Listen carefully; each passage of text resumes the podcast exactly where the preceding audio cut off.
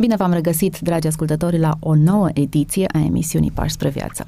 Invitat astăzi este pastorul Ghiță Mocan. Bun venit! Bine v-am găsit! Continuăm discuția pe care am avut-o în emisiunea trecută. Am poposit pe un munte al fericirilor, în Matei, capitolul 5, o celebră predică dezbătută, analizată, spuneam puțin înțeleasă și iată că pe măsură ce o dezbatem și noi, ne dăm seama că n-am, n-am finalizat conceptul. Există mult mai multă profunzime, există mult mai multe lucruri și pe măsură ce ne gândim și analizăm și uh, punem întrebări, suntem provocați și copleșiți de, de intensitatea ideilor transmise. Am uh, atins primele patru fericiri. Vorbeam despre dependența de Dumnezeu, despre realism, despre gentilețea celui care va moșteni pământul, despre căutătorul febril și uh, lista continuă cu alte concepte pe care vreau să le amintim ascultătorilor noștri astăzi. Într-un fel ne-am oprit la jumătatea drumului, acum vom continua cu următoarele patru și ultimele fericiri. Uh, spuneai de faptul că pe măsură ce discutăm, uh, discuția se lărgește și căutăm tot felul de uh, sensuri, aplicații, nu? Pentru noi, pentru cei care ne ascultă. De altfel, hermeneutica aplicată asupra acestei predici a fericirilor ține de 2000 de ani. Sunt 2000 de ani de acumulări. Primii hermeneuți au fost tocmai ucenicii cei care ascultau și care ridicau din sprânceană și se gândeau oare ce urmează și pe măsură ce predica înainta, urmau noutăți covârșitoare din punct de vedere al originalității și al uh, infailibilității. De fapt, Hristos a fost singurul predicator. Spun asta ca să mai tăiem din aripile unora care se infatuează în fel și chip sigur într-un snobism regretabil. De ce a fost singurul? În sensul că predica, noi predicăm din predica lui. Aha. În sensul acesta. Uh, noi deschidem Biblia bine, dar noi citim din cuvântul lui Dumnezeu. El a avut cuvântul întâi. Noi încercăm să explicăm. Ale noastre sunt omilii, sunt explicații, în cel mai bun caz. În cel mai bun caz. Întorcându-ne însă la fericiri, uh, aș vrea să continui demersul început de noi și să vedem cea de-a cincea fericire.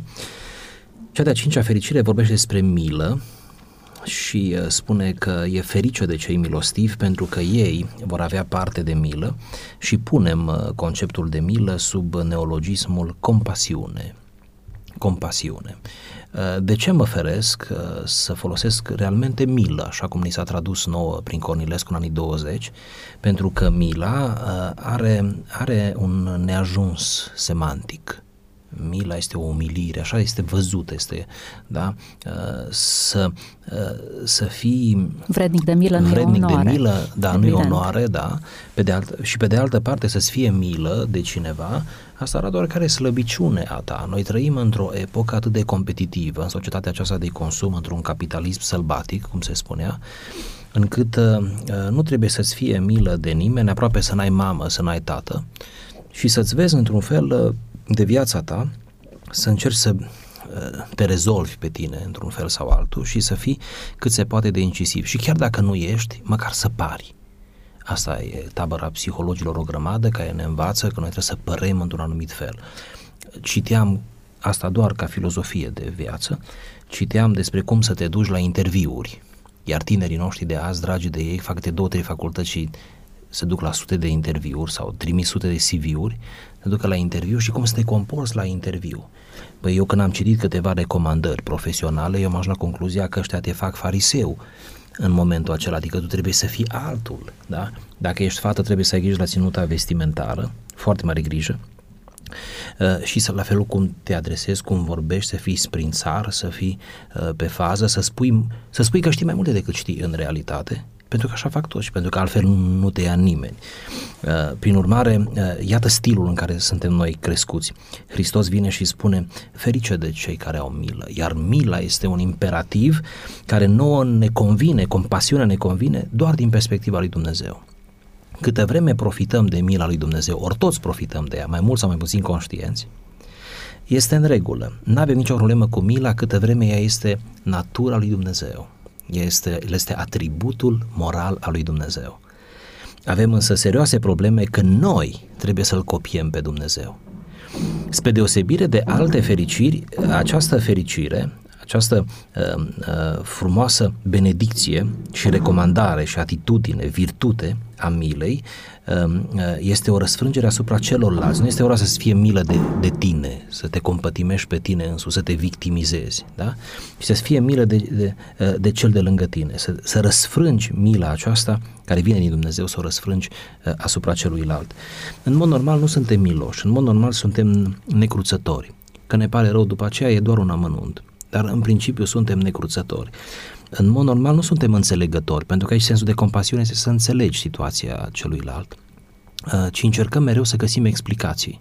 Obișnuiesc să spun când predic din această fericire, care se descrie compasiunea, compasiunea trebuie să facă în mod necesar diferența între păcat și păcătos.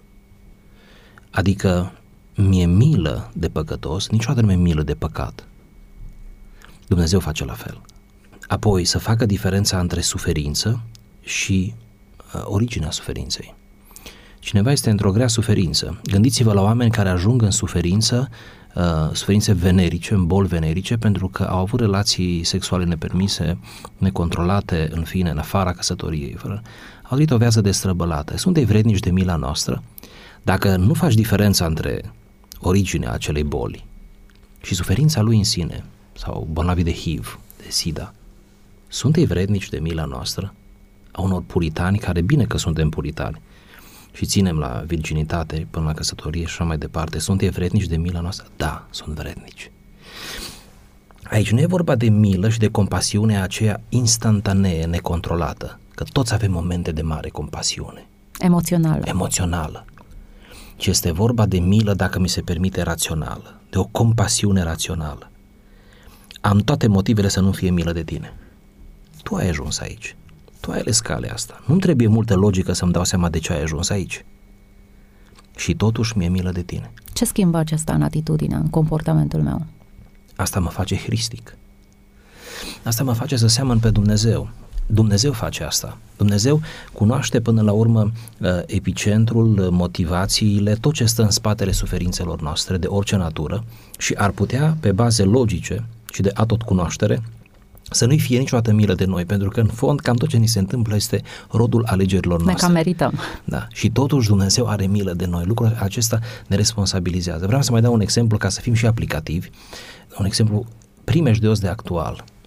Uh, sunt oameni și sunt uh, frați de noștri și oameni din comunitățile noastre care ajung și intră în mod naiv, ca să nu spun altfel, prostesc, în o sumedenie de datorii bancare. Acum s-a mai lecuit, dar vreau să spun și la un moment dat îi năpădesc aceste uh, datorii față de bancă sau față de persoane fizice, nici nu mai contează, care nu este o suferință fizică, este o suferință mentală care te duce în, în disperare și în depresie și în dependență de spital și de medicamente și așa mai departe, când te confrunți cu un astfel de caz, ai milă de el sau nu ai?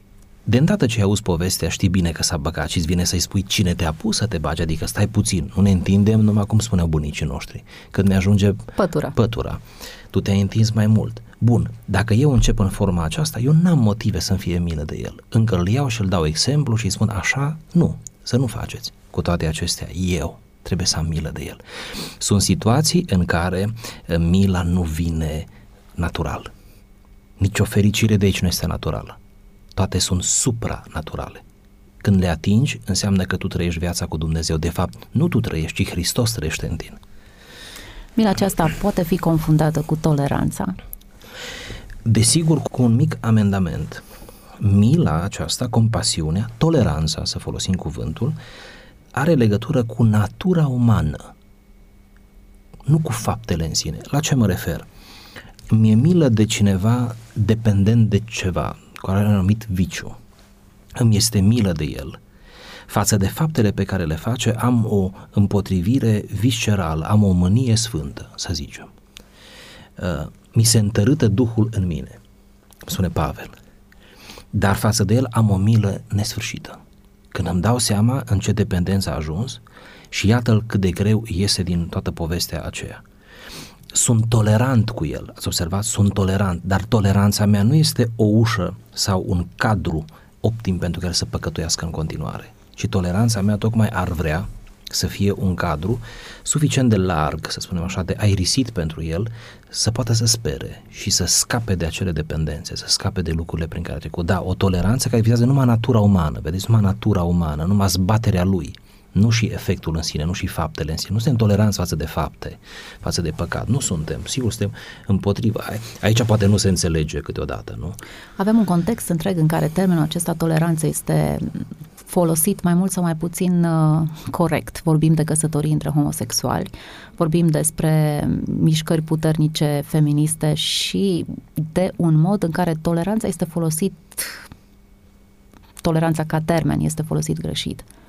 Fără discuție, toleranța este una dintre cele mai uh, uzate concepte, să spunem așa, uzitate, să zic așa, și uzate deja, din uh, postmodernismul nostru, din epoca în care trăim noi.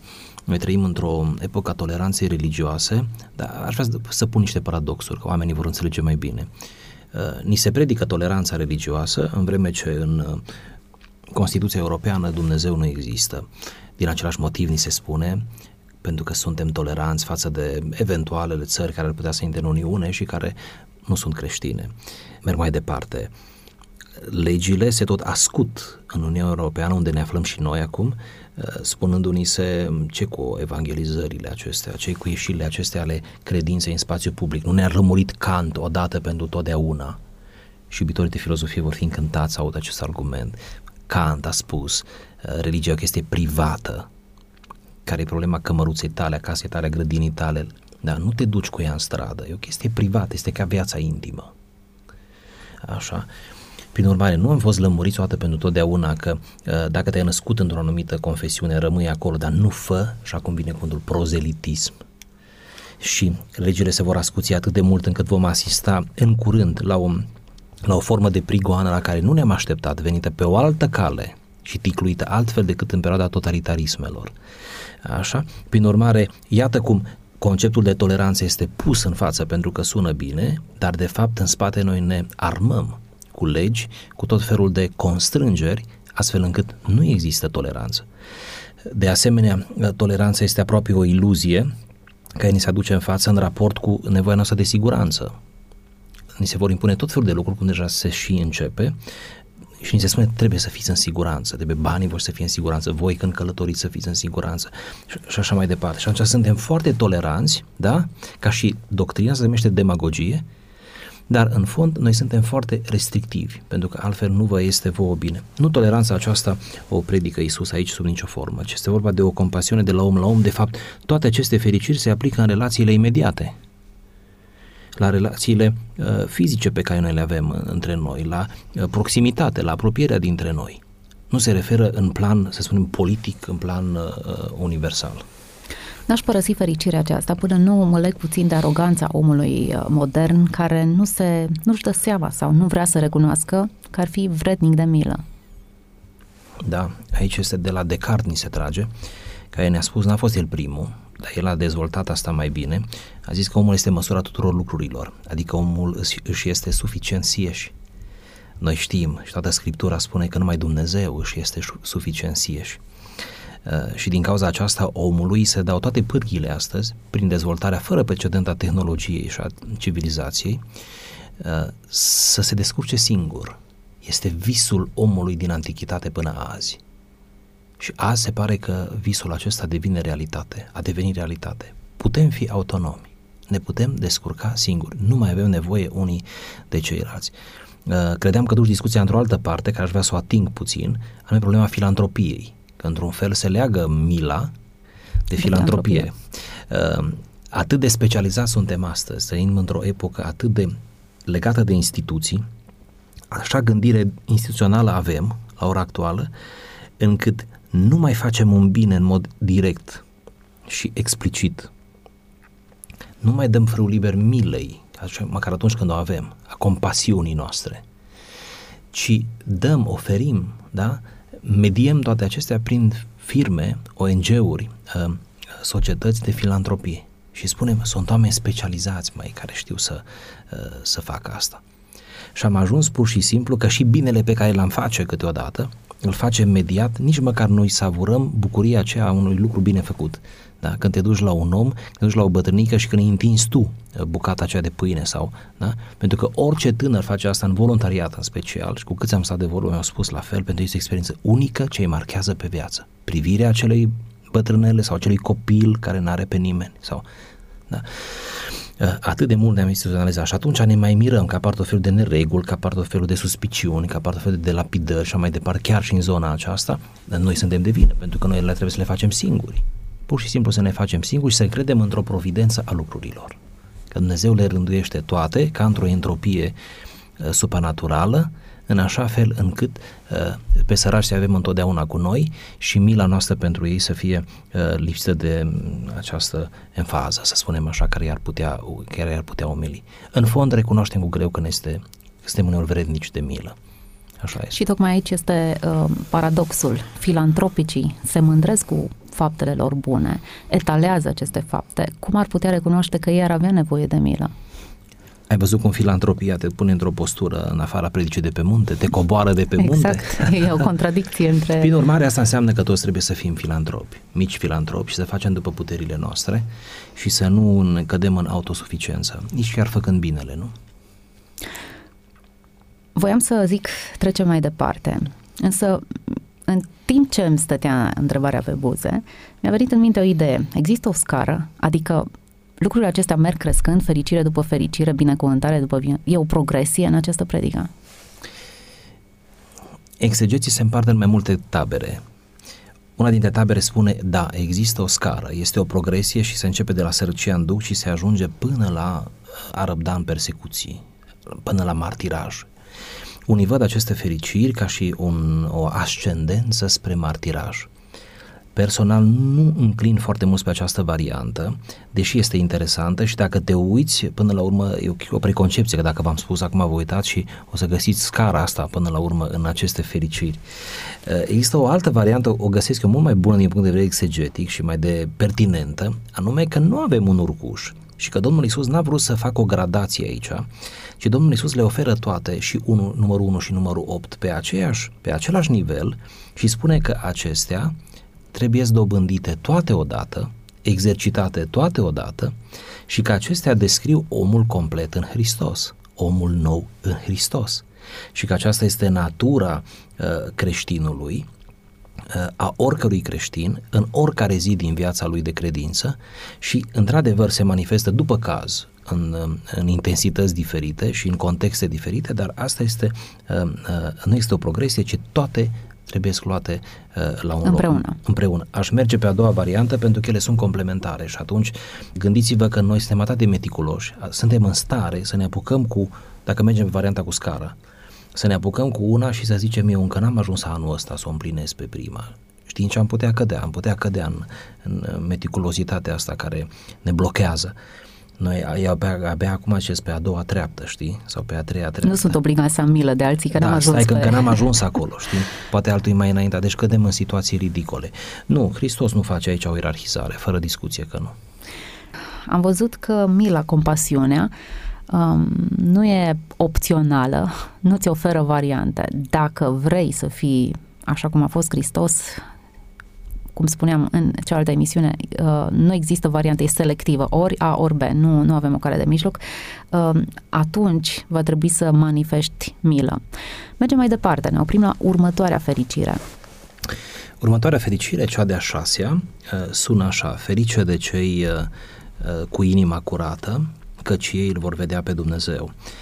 Pus într-un singur termen, vorbim aici de fapt despre puritate, despre calitatea de a fi pur, această caracteristică, uh, adică imaculat sau nepătat sau lipsit de zone negre, de pete, într-un fel este singura, vedeți, singura fericire care aduce în discuție conceptul de inimă, atât de prezent în Vechiul Testament, dar mai ales în Noul Testament.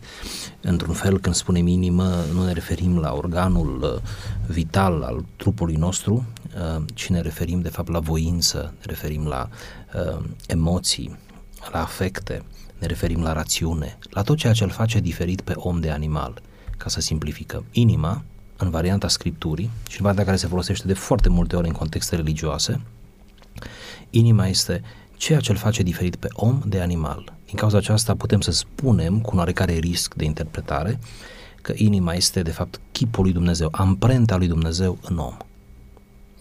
Asta îl face pe om diferit în raport de rasele inferioare. E bine, zona aceasta a diferenței, ea poate să fie murdară sau curată. Ea poate să fie încărcată de uh, păcate, de greșeli, de scăzăminte, de vicii, de îmbâxită, să ne imaginăm, sau poate să fie liberă, pentru că curăție înseamnă și libertate, uh, lipsită de reproș, deasupra oricărui reproș, și să trăiască în felul acesta în curăție, în libertate. Hristos pledează pentru puritate, o inimă curată, o inimă pură. Cu ce are de-a face o inimă pură? La ce se referă? De altfel, o inimă pură atâta vreme cât noi știm din Scriptură că ne naștem cu păcatul adamic și că ne naștem deja cu o inimă discutabilă și inima este nespus de înșelătoare. Nespus de înșelătoare, da. Ce frumos uh, spune Scriptura și chiar așa este. Și dacă n-ar spune, Dureros de ne realist. dăm seama, da, ne dăm seama de lucrul acesta. Apostolul Pavel spune, nimic bun nu locuiește în mine. Ce cuvânt greu, ce analiză, ce autoanaliză. Ei bine, din moment ce suntem impuri, prin natura noastră suntem impuri, înseamnă că avem nevoie de uh, cineva din exterior să se ocupe de inima noastră. Înseamnă că trebuie să fie un specialist în inimi care să înceapă în primul rând cu o curățenie generală, ca o casă nelocuită sau, mă rog, ne putem imagina o curățenie în plan fizic, curățarea hainelor, a corpului nostru, așa mai departe. Și atunci, cu inima curată, presupune evenimentul acesta al iertării păcatelor. Ori cea mai mare minune din univers nu este minunea că soarele apune, cum spune cântecul acela sau ce vedem în jur. Cea mai mare minune este iertarea păcatelor. Asta face posibil o viață nouă, o viață de credință, asta face posibil o curăție a inimii, iar când Isus spune ferice de cei cu inima curată, de fapt vrea să spună ferice de cei care au trecut prin momentul iertării păcatelor și care își mențin sensul este de prezent continuu, care își mențin inima mereu curată, care își o întrețin, care își întrețin inima, care își păzesc mintea, care își păzesc voința, care își păzesc afectele, sentimentele și implicit apoi faptele, pentru că Domnul vede inima ca, ce, ca și un centru, din inimă ies toate lucrurile. Prin urmare, acolo dacă e în regulă, peste tot după aceea este în regulă. Îl vor vedea pe Dumnezeu, e promisiunea viitorului sau îl putem vedea și acum? Sunt două paliere aici, vi le recomand pe amândouă cu aceeași convingere. Primul palier se numește palierul mistic, să nu intrăm, ne speriem, uh, nu ocult, mistic. Misticismul este o chemare autentică a lui Dumnezeu, anume când spunem mistic, spunem să-L vedem pe Dumnezeu prin credință. Adică văzut pe nevăzute. Sună bine. Sună bine, promițător cred că îmi spune îl vor vedea pe Dumnezeu, cred că în primul rând se referă la vederea aceasta prin credință, pentru că Domnul însuși, Domnul însuși, după înviere, va aprecia foarte mult pe aceia care, îl, care cred în El, fără să-L vadă, pe cei care vor urma, adică pe noi, care nu trăim cu Isus, nu suntem contemporani cu Isus. Și atunci, uh, vederea lui Dumnezeu este în primul rând aici vederea mistică. Și apoi, da, fără discuție, este vederea escatologică vederea care ține de final, care are legătură cu parusia. Când vine el, că numai așa mai putem să-l vedem dacă vine. Noi nu ne putem duce de capul nostru acolo. Și atunci, ce putem să facem? Să-l așteptăm. Tema așteptării are este imensă. Bun, îl așteptăm, el vine. Singur Apostolul Pavel descrie foarte frumos uh, momentul acesta, spune că atunci vom fi ca el, pentru că îl vom vedea așa cum este. Vederea aceasta a lui Dumnezeu este față în față, nu mai este prin credință, ci este față în față. Vedere, moment în care se va produce ceea ce se numește metamorfoza finală a ființei umane. Când vom fi schimbați în trupuri de slavă și vom intra într-o nouă entitate, într-o nouă dimensiune, într-o nouă realitate, de fapt vom ieși din prinsoarea timpului și a spațiului. Și vom fi cu el, cum spune Pavel, pentru totdeauna. Da? Cum spuneam, uh, recompensa pentru curăția inimii este că îl vezi aici prin credință, trăiești cu el cu o realitate spirituală invizibilă cu ochii liberi, cu ochii aceștia, dar atât de clară din punct de vedere spiritual și după aceea uh, îl vezi așa cum este. Am ajuns la finalul acestei emisiuni, nici nu-mi dau seama cum a trecut timpul, n-am vorbit decât despre două fericiri, însă va trebui să le lăsați ascultătorilor noștri promisiunea fermă că vom continua discuția și ne vom opri și asupra ultimelor două fericiri, Poate vom face o recapitulare în emisiunea următoare a tuturor conceptelor pe care le-am dezbătut. Cu mult drag!